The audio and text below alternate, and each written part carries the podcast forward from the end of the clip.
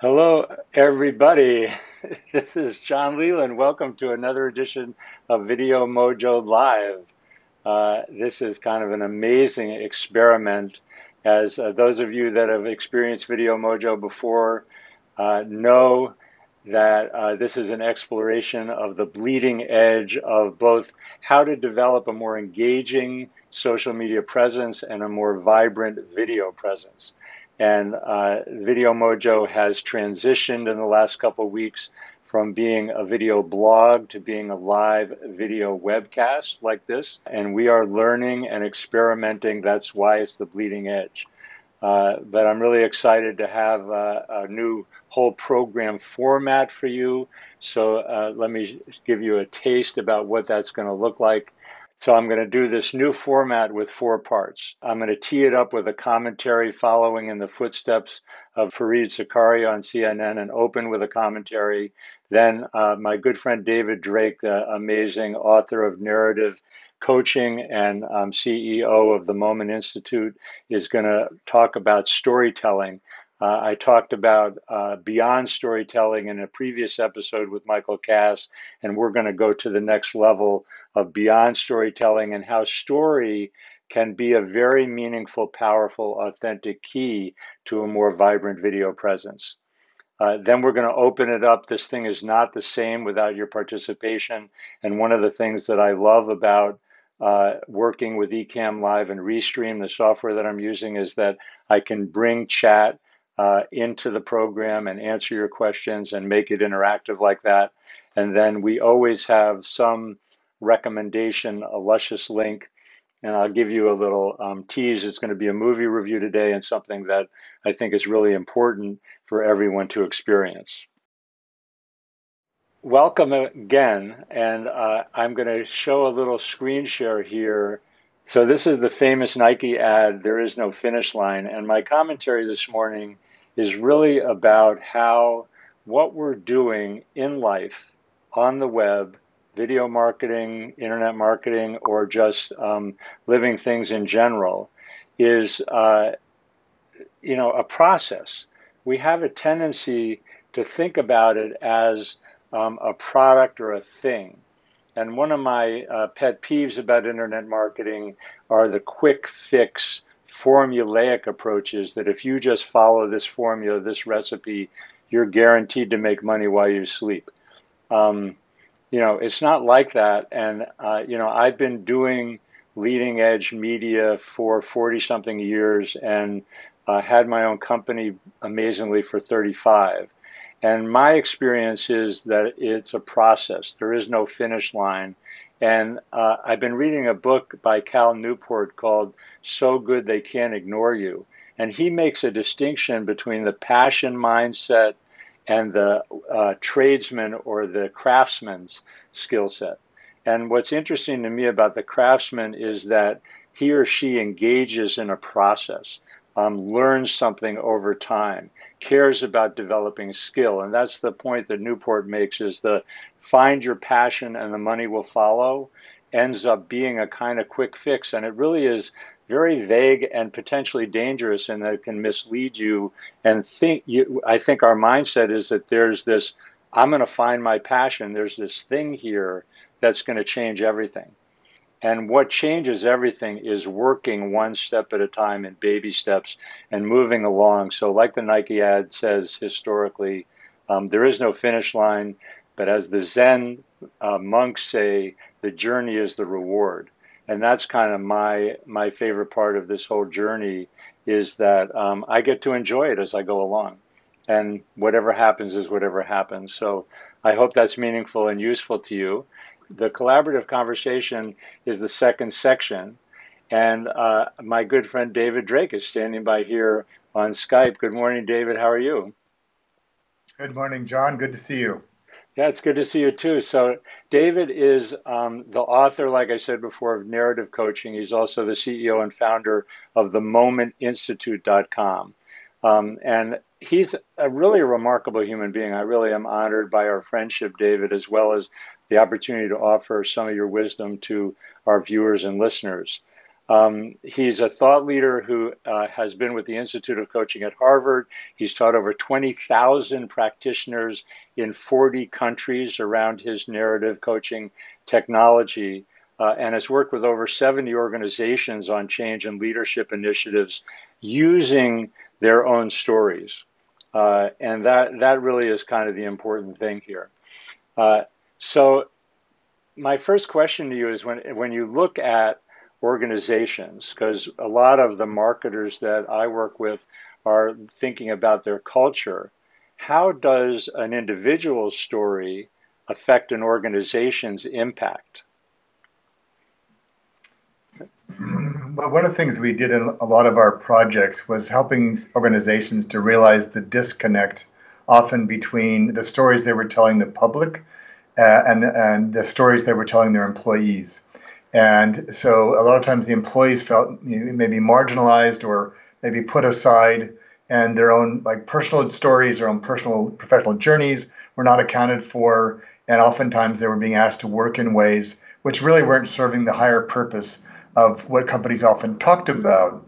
So the work in culture was really around aligning the narratives so that everybody felt like they were in the same book, if you will, or kind of moving in the same direction. And not only were the stories that they told internally inclusive and uh, inspiring, but also had some integrity and aligned with the stories that the company was telling everyone else. Yeah, I think you know one of the things that fascinates me, I think both in a corporate context as well as with solopreneurs, if you will, is the um, you know a lack of awareness of the stories that we're telling ourselves. I was thinking about it mm-hmm. last night, and you know, there's the stories that we tell ourselves, and then the stories that we tell other people. And I think mm-hmm. you're talking about the alignment, but what's your experience kind of in the marketplace, and maybe with an with an eye towards people who are doing business online? Of you know this their awareness of stories yes or no and then both of those categories of the stories we tell ourselves and then what we're putting out into the world. Because i think there's a there's normally a big disconnect. Going back to that passion thing i was talking about cal newport you know yeah. we tell ourselves a story that there's a passion we should be finding and that's just a story right? Yeah well, I think it's also um, one of the things that makes stories really uh, powerful is they speak to our values.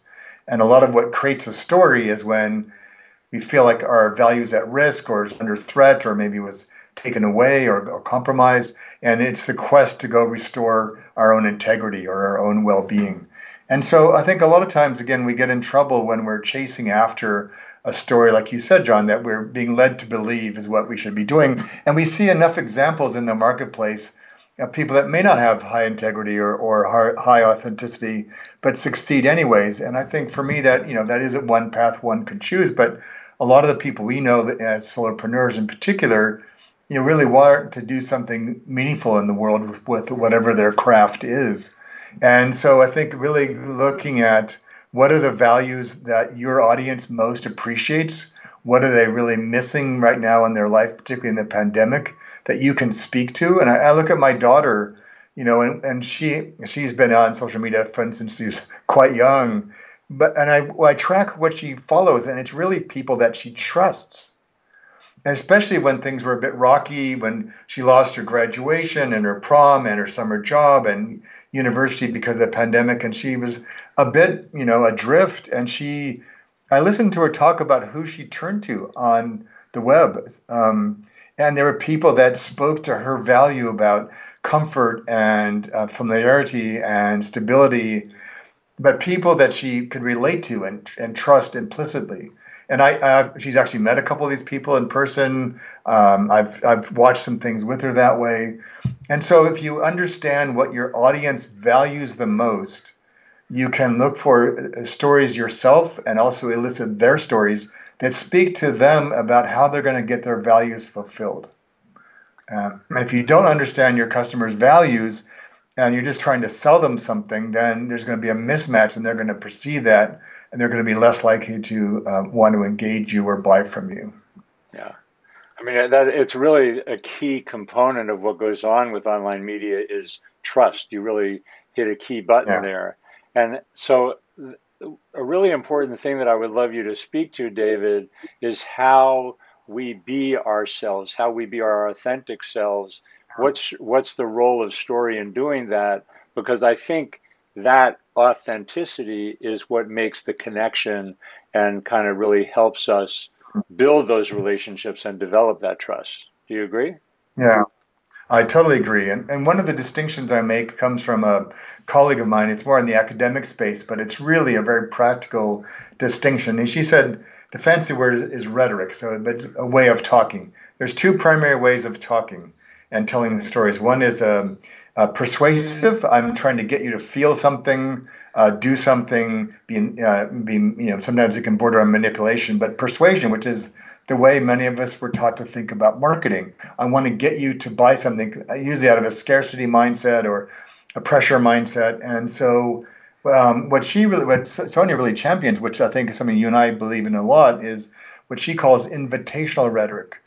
And so the use of story is less about I'm going to try to move you to feel a certain way or to act in a certain way, but more of an invitational, using your stories to create an opening for people to come meet you.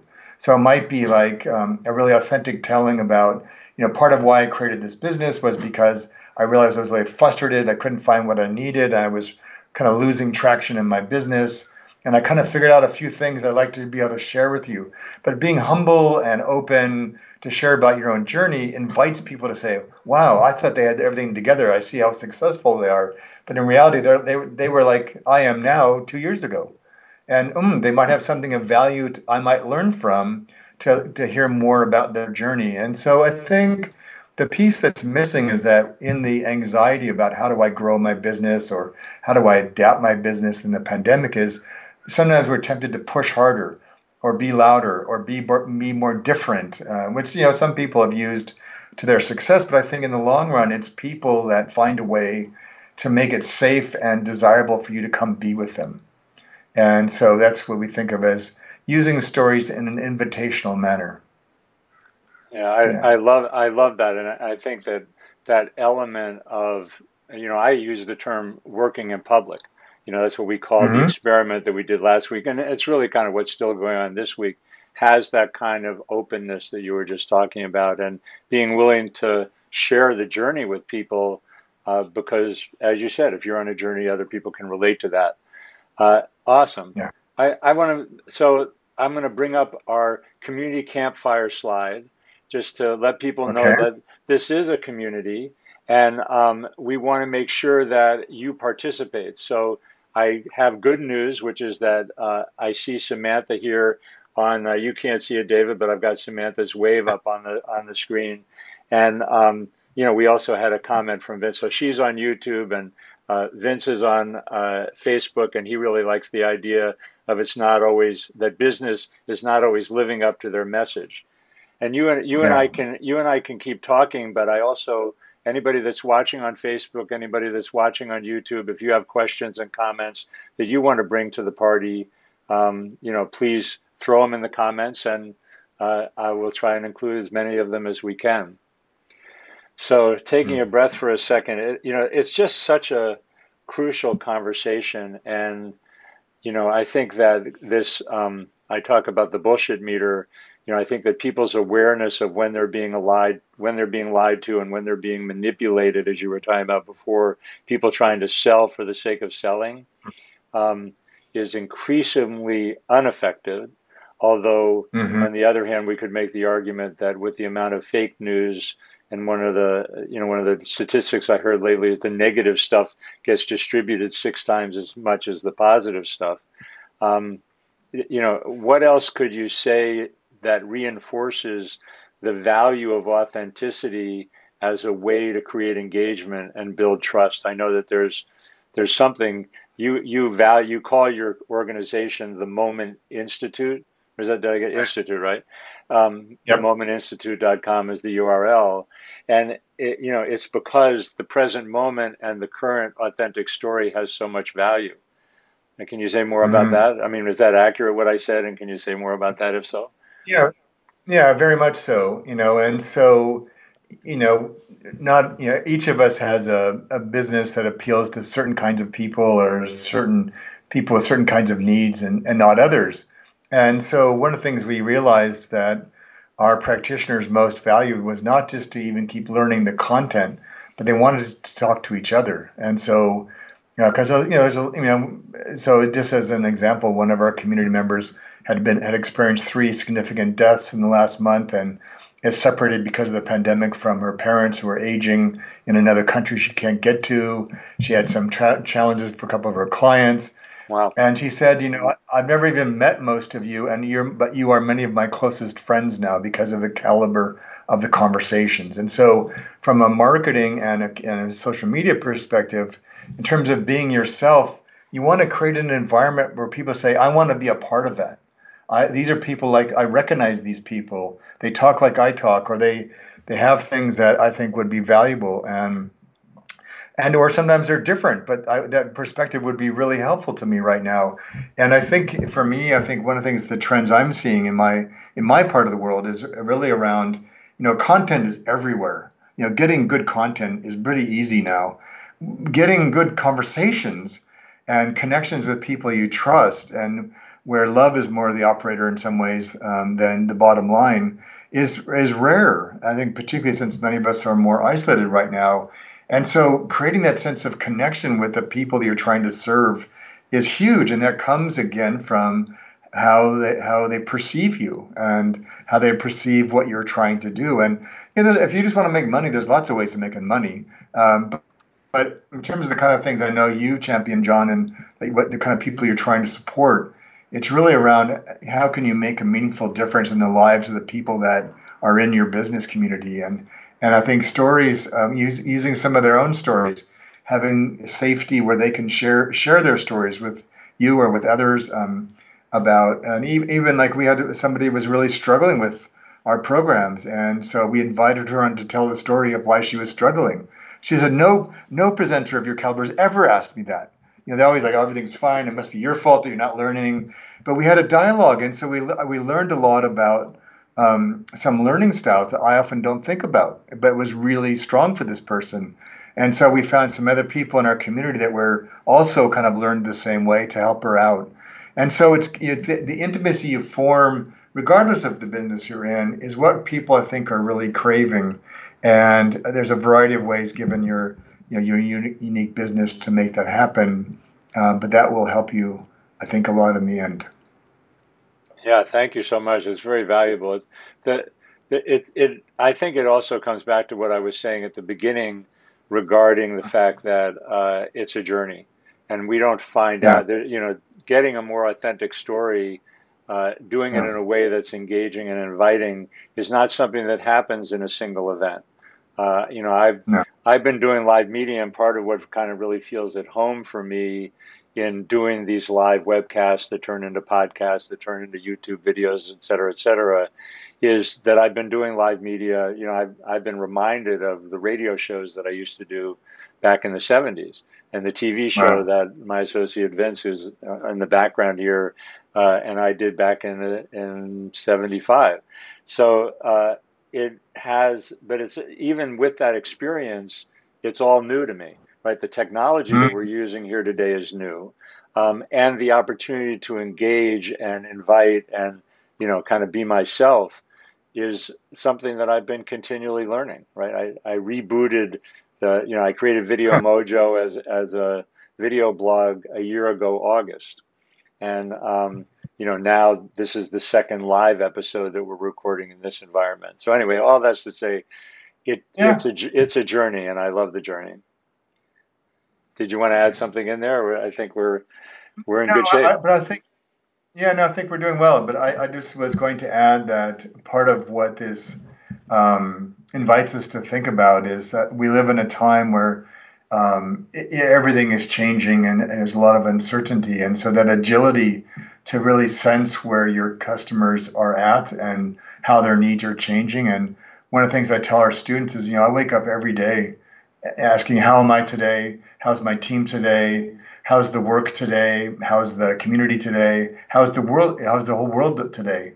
And what kind of things um, would uh, be of service to them? And so we're we're making these adjustments in real time as we go, which people are just extraordinary. They're just so appreciative of as opposed to trying to get them to fit into what we already have because we're, we're done. So you should just come here. And they're like, yes, but my needs are over here now.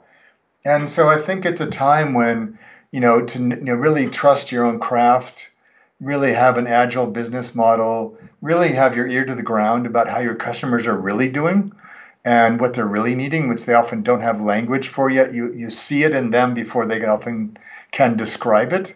I think really puts you again at a place of trust where people say, oh, this person really hears us. They really see us.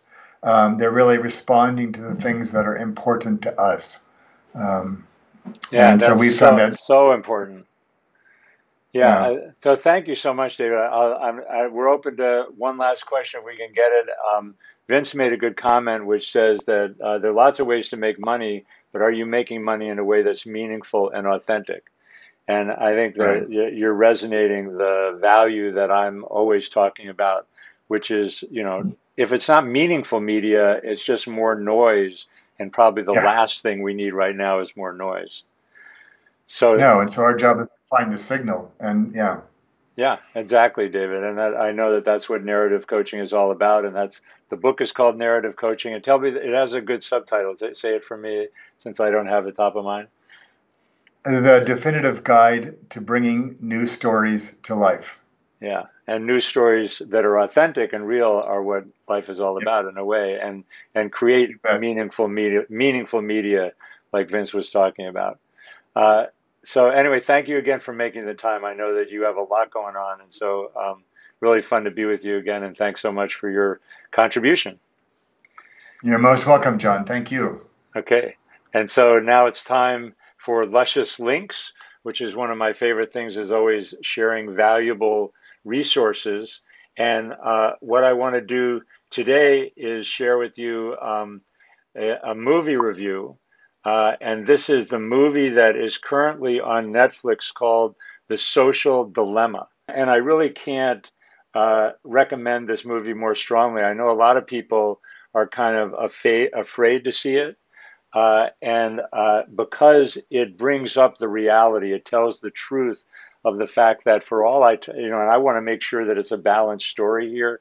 Um, you know, I'm an enthusiastic, um, you know, advocate for using social media, like we were, like I was just talking about with David, in a meaningful way. But there is a dark underbelly and a very serious um, concern, what they call the social dilemma, of the way that we are being used as products.